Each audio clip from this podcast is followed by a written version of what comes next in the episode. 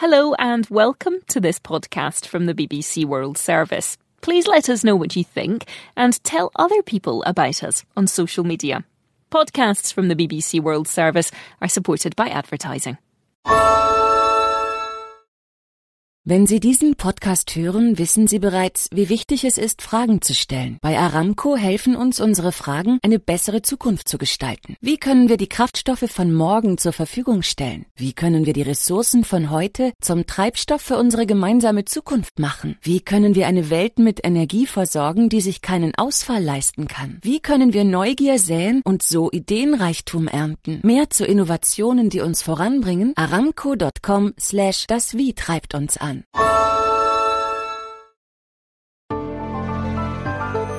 The Global Story is the podcast helping you make sense of the news. Join me, Katya Adler, every weekday as I take a closer look at the stories making the headlines with insights from the BBC's global network of experts. Search for The Global Story wherever you get your BBC podcasts.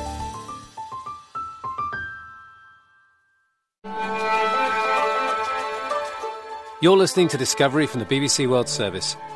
I'm Adam Hart, and this is Tooth and Claw, the series where I explore our complex and challenging relationships with Earth's greatest predators through the people who have spent their lives studying, protecting, and at times narrowly escaping them.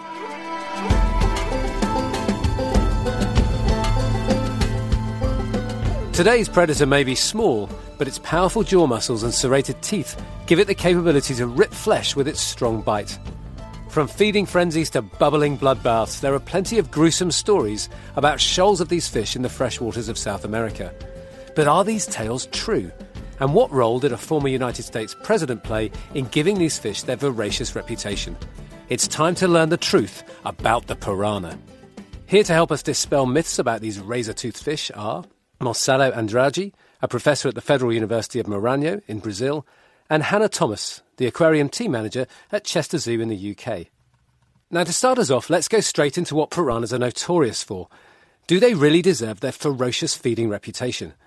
Many pages online about piranhas suggest that it would take about three to five hundred of them five minutes to completely strip the flesh off a typical human body.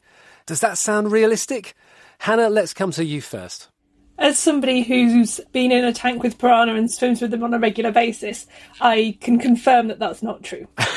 because you're still here to answer the question. Yes, very much so. So, is there a case that there's ever situations where they can do this, or is this really just a just a myth? There are occasions when they can be really ferocious predators and kill animals and strip them down to the bone. But in captivity, especially, they are really timid fish. And when you get in with them, all they want to do is avoid conflict and get out of the way. So they're not really the sort of voracious predators that we've we've come to expect or come to think of them as. They definitely don't live up to their reputation as it's portrayed in films and cinema. They'll take the route of least conflict and they'll avoid danger wherever possible. So live prey is a source of danger for them. They much prefer scavenging on, on animals that are dead already. Now, we're used on Tooth and Claw to dispelling some myths about predators, but this seems to be a particularly big myth about piranhas. Hannah, where did this misguided interpretation of their behaviour come from? Reputation probably came from Theodore Roosevelt's visit to South America in 1913. He wanted um, to look at the natural history in South America, and people understandably wanted him to have a good experience. And this ended up in hundreds of piranhas being corralled into a, a short bit of river they were starved for an unknown amount of time.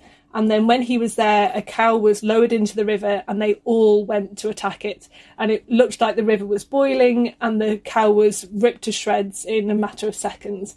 He came back and wrote about it and said that they devour alive any man or beast. So this is probably where their where their reputation came from. Yeah, that certainly, certainly sounds like where it came from. In terms of what they, they actually eat, then, and what would fall into the river, what what, should feel frightened of piranhas? Well, I don't want to. Uh, ruin the format of your show, but I'm not entirely sure that they count as as predators really because they they're scavengers most of the time in my experience. So things like insects, worms, snails, plants, seeds, bits of fruit, and then they will eat meat when it's available. They have been known to scavenge on things like capybara. So yes, very much not as tooth and claw, or I suppose as uh, tooth and fin as we might expect, but nonetheless an, an interesting animal. Marcelo, you go out into the piranha's territory to do your research. When you're out there, what sort of things are you looking for in the piranha? What type of questions are you trying to answer? I work specifically with piranhas to study about the environment and about the piranha behavior.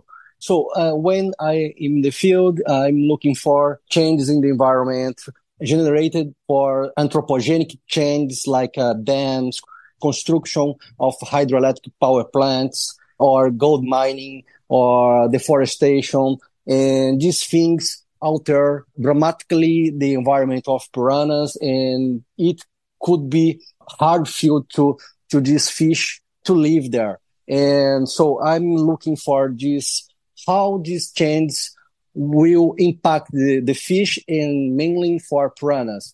Piranhas is known to be fish that eat flesh, but there is piranhas that eat also seeds or leaves or another groups of animals, small animals.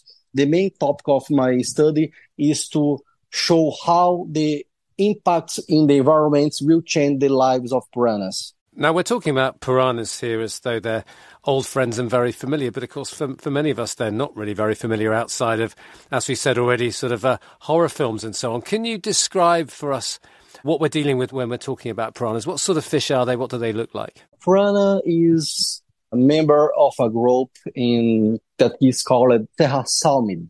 Serrasalmid is a family of uh, characiformes that live in only in South America. It is more common the red-bellied piranha, but there are many kinds of piranhas. There are uh, around about 100 piranhas. Half of them are flesh-eating. There are many other kinds of the feeding behaviors. So these are quite a diverse group of, of fish, actually. Um, Hannah, what species do you keep over at Chester Zoo, and, and how many of them have you got, and, and how does that work? We've got 40 red bellied piranhas, so as Marcelo said, they're the type that are most commonly portrayed in films. Um, they do have visible teeth that you can see when they're just resting and milling about, and that's what makes them iconic. Um, the reason that we've got them is because everybody recognises them. As soon as they see them, they know what fish they are because of their teeth. We know people have a harder time relating to animals that can't move their face. So fish struggle because they're not as as cute. They're, they're not as they're not as cute as the the fluffy fluffies as the as I call them sometimes. Yeah, the the, the mammals that tend to captivate everyone. Exactly, they're a harder sell than a, a panda, for instance. Having a fish that people recognise helps us start a conversation about them. I guess the other thing is, although they may not be as charismatic in terms of their appearance or, or facially or whatever, they they do have these charismatic behaviours. Are you able to coax any of those feeding behaviours out of them when they're in the zoo? It's a tricky balance when they're in captivity because you don't want them to be so hungry that when you go in, you get nibbled. The traditional kind of feeding frenzy that people are expecting is quite rare to see because we don't want them to be that hungry. And in terms of the red bellied ones that you keep, what's the size fish are we looking at? Are they big, small? Oh, how would you describe them? They get up to about 35 centimetres long.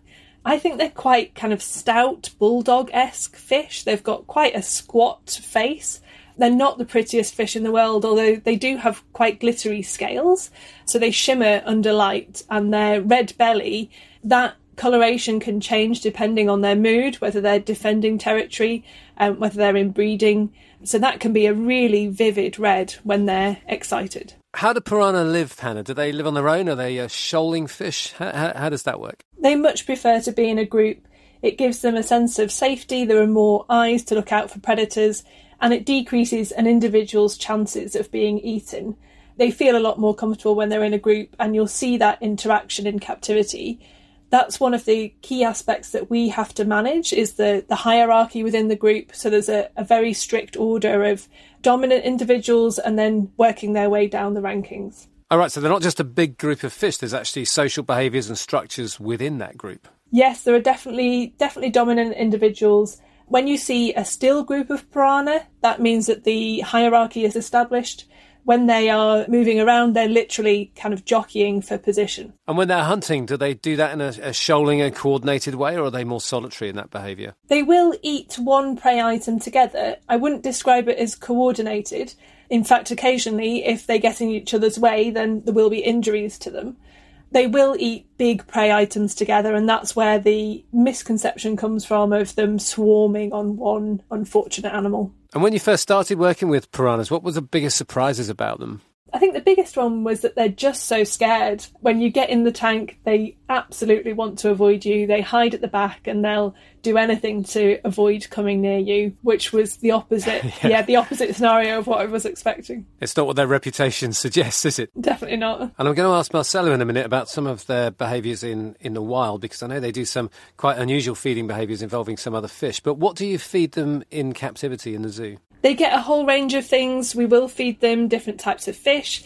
They get different vegetables. They get peas sometimes, which they seem to enjoy, and lots of insects as well. I think most people would assume you just chuck in some steaks and, and let them have it, but as, as, we, as we've rapidly learnt in this episode, that is not the case for piranhas. But they do do something that's uh, a little bit gruesome, or at least I think they do. Lepidophagy, the idea that they can nibble off the tips of uh, fins and tails of other fish.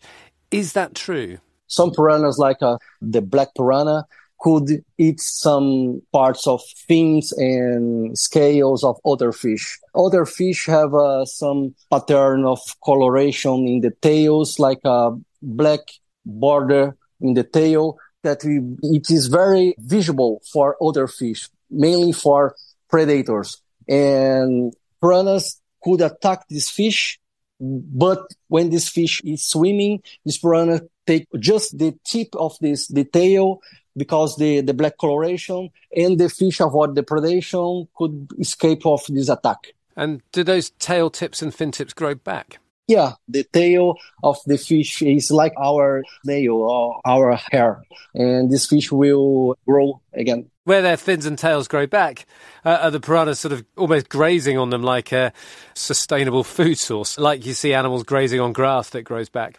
Yeah, yeah, but uh, I believe now that uh, the the fins and tails for piranhas is not a, a main main food for this fish. Uh, people say, no, piranhas is, have a, a habits of lepidophago fish, but I think it's a misconception of this kind of feeding behavior because piranhas, the, the main focus of piranhas is to, to catch this fish like a prey. But, uh, when this fish escape, piranhas just take off the part of the fins and, and the, that part of the, the, the fin like a tail could grow, grow up again. We do see that behaviour in captivity, particularly when they're at the juvenile life stage. Oh, so they'll go around in, in the tank and, and have a little nibble at each other or with other fish? Both. Yeah, they're not fussy. They're, they're not fussy.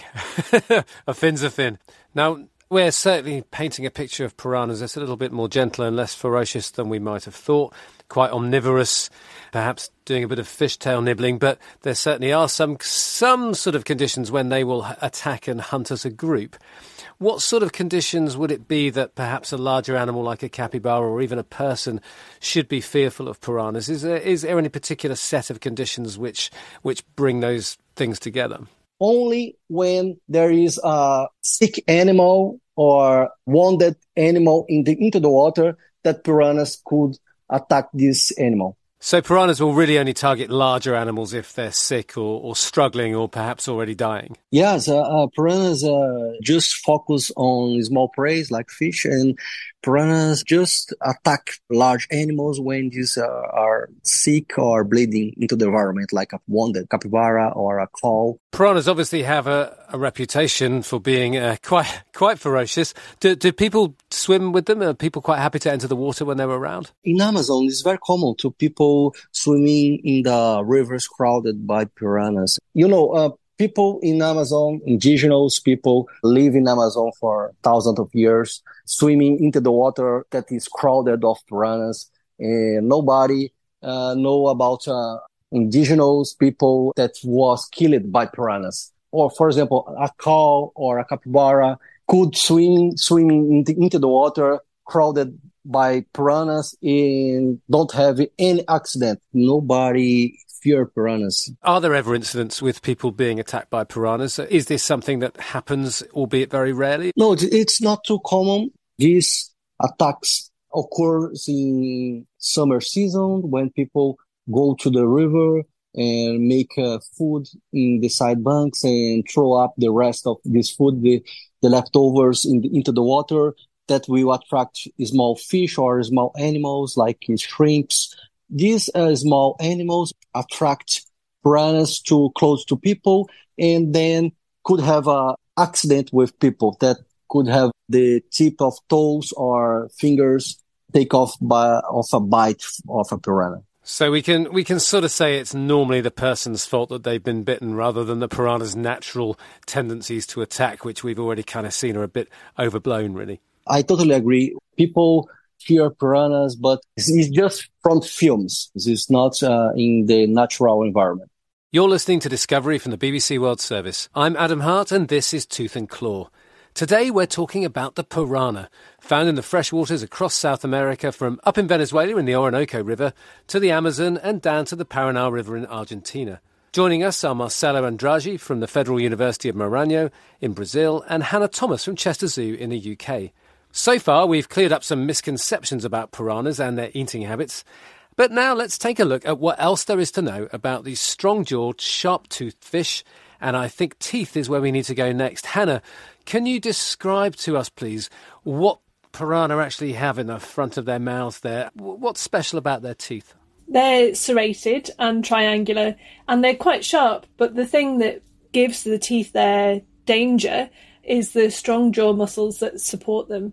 So that biting action is really strong. And um, they use their teeth to make noise. So they will gnash their teeth together when they're chasing other fish away and they make three different types of sounds. Two are made when a tendon resonates against their swim bladder, and they're all associated with aggression. So they'll be chasing fish or doing a frontal display to scare them off, but that's another use for their teeth. We've come across quite a few predators in this series that have these very, very strong jaw muscles, and it's usually to do with sort of tearing flesh off. Is that what we're dealing with with piranhas? Yes, they would bite and rip, and they have the strongest bite of any living fish relative to their body size. That's the, the black piranha that have that, but all piranha have the really specialised, developed jaw muscles, and you see it around their face. That's what gives them that kind of bulldog esque look, is the strong jaw muscle. And Marcelo, you research piranhas in the Amazon. We've mentioned the, the, the, group, we've alluded to the fact there's quite a few species. What, what is the diversity of piranhas, and are there still more to be discovered? The actual, the current uh, diversity of piranhas is about 100 species. A half of them are flesh-eating piranhas. That is the like the, the piranhas of films.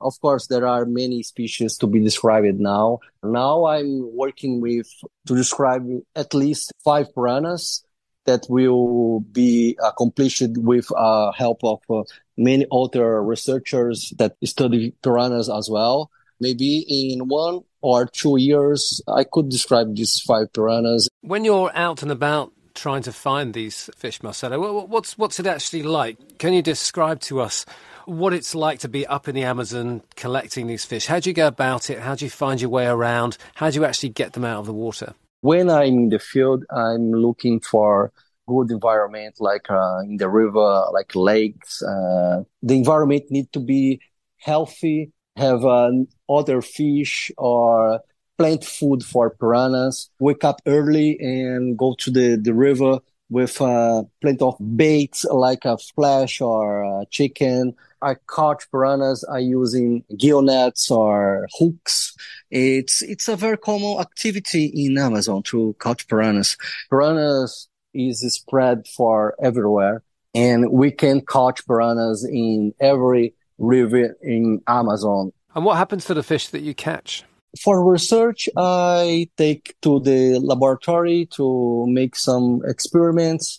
Of course, it's not live. For example, I studied diet. I need to, to see the gut content and take parts of the flesh to study other kinds of uh, make measurements or counts things or scales, teeth, describe the, the coloration in life, describe the coloration in alcohol to make description of the uh, potentially new species.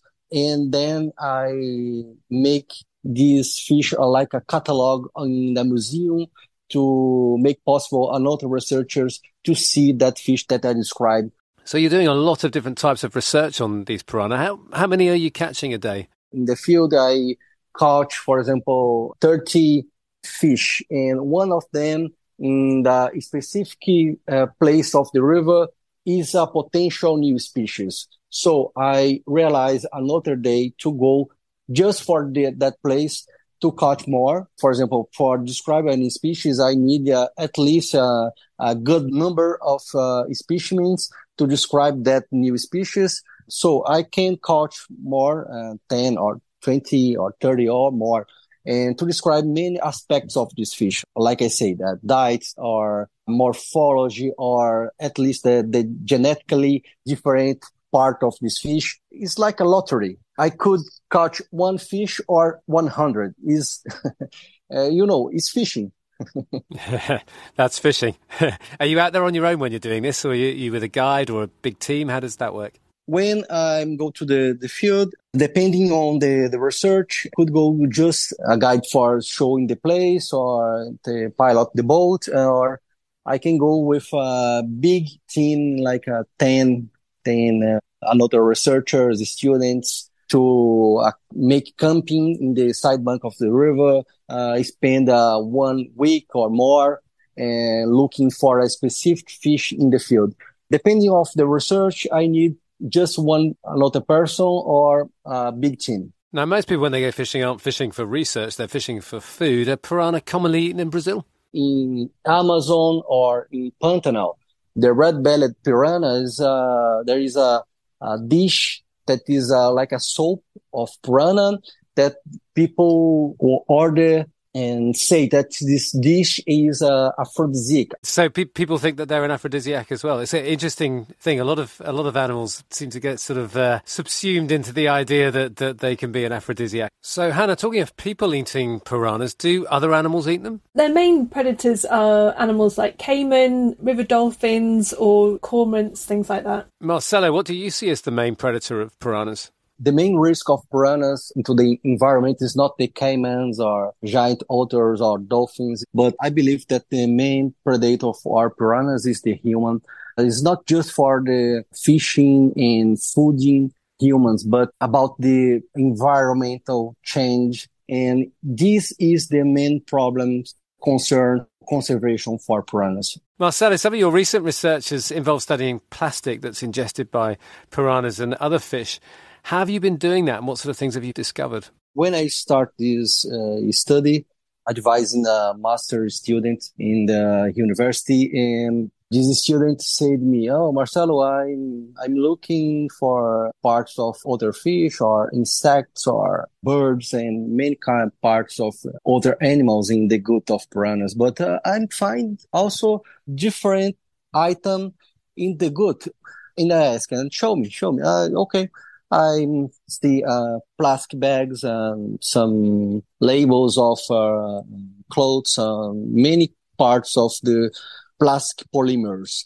And by the time it was 2018, I make the first report of uh, piranhas, of fish, uh, ingesting plastic in, into the Amazon. I think everybody think the Amazon is a pristine environment that is a, a biggest place for the biodiversity in the into the world, but uh, we have also many problems with the garbage. It's common that the into the small parts after the fragmentation of the plastic, like uh, plastic bags or many other kinds of plastics that will be incorporated in the, into the environment and mixed with food. And then the fish or any other animals could ingesting these plastics and it will end up into the dish of the humans as well. What sort of level of plastic are we finding in fish up around the Amazon?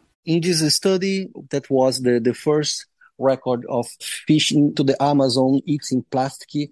I studied the whole family of piranhas. I studied about uh, 20 species and 80% of these fish I recorded that eating plastic. That was a bad scenario because I believe it that the Amazon is a pristine place. It's not to be too polluted, but when I study a large group of fish, I study about uh, 200 specimens, 200 individuals, 80% of them, I discovered that eating plastic that is awful. 80, 80%, 80%. Yeah, yeah. Wow. It's awful, man. Yeah, and was that, I mean, that, that is awful, and particularly given the area that, that they're from, right, which we do think of as, as being perhaps more pristine. Was that a big surprise to you, or did that actually not come as such a big shock? No, no, was a, was a surprise, because uh, I started this study just for uh, study the diet of the species to show what these species need from the environment. Because uh, as a researcher, I need to show how the health is the environment, how this environment could keep the specimens there. I looking first just for the, the diet of the natural diet and I saw that 80% of the species are eating plastic as well. It's awful. So obviously piranhas are up in these rivers eating plastic, which is not such a great thing. But overall, are piranhas generally sort of in good shape conservation wise at the moment? Uh, yes, uh, piranhas is in a good shape in, for about the, the conservation because the piranhas, like uh, other predators, at least the of fish predators, it's very common in the whole environment have a behavior of uh, explore new environments. So, in general, fairly healthy populations of piranha, but obviously sensitive to human input into the environment. I guess it's very hard to to think of a bigger human input into the environment at the moment than climate change. Hannah, do you think climate change is a threat to piranhas? Um, I don't think it's a threat to piranhas. They are really tough, hardy fish They've been shown to survive well in, in a huge range of temperatures. And because of their wide diet, they're not particularly fussy about what they eat. They'll clear up a bit of everything and anything. So I think they're one of the species, uh, one of the rare species that aren't going to be impacted too much by, by climate change. They could go the other way and become a problem if they become more widespread and they start impacting fish populations in other places where they're not meant to be. Well, I think of all the species we've covered in Tooth and Claw, perhaps today's has had the most misconceptions about it. You've been listening to Tooth and Claw with piranha experts Marcelo Andrade and Hannah Thomas. I'm Adam Hart and the producer was Jonathan Blackwell. And you can listen to previous episodes by going to bbcworldservice.com forward slash discovery. Something mysterious plagues County Mayo on the west coast of Ireland and its legendary Gaelic football team. I believe in the curse. Yeah, I think it's real. Is it just superstition? Or could there be more to it? Sometimes I think there's something sinister going on. What do we need to do to win an All Ireland final for Mayo? Listen to the curious tale of the Mayo curse on Amazing Sports Stories from the BBC World Service. Search for Amazing Sports Stories wherever you get your BBC podcasts.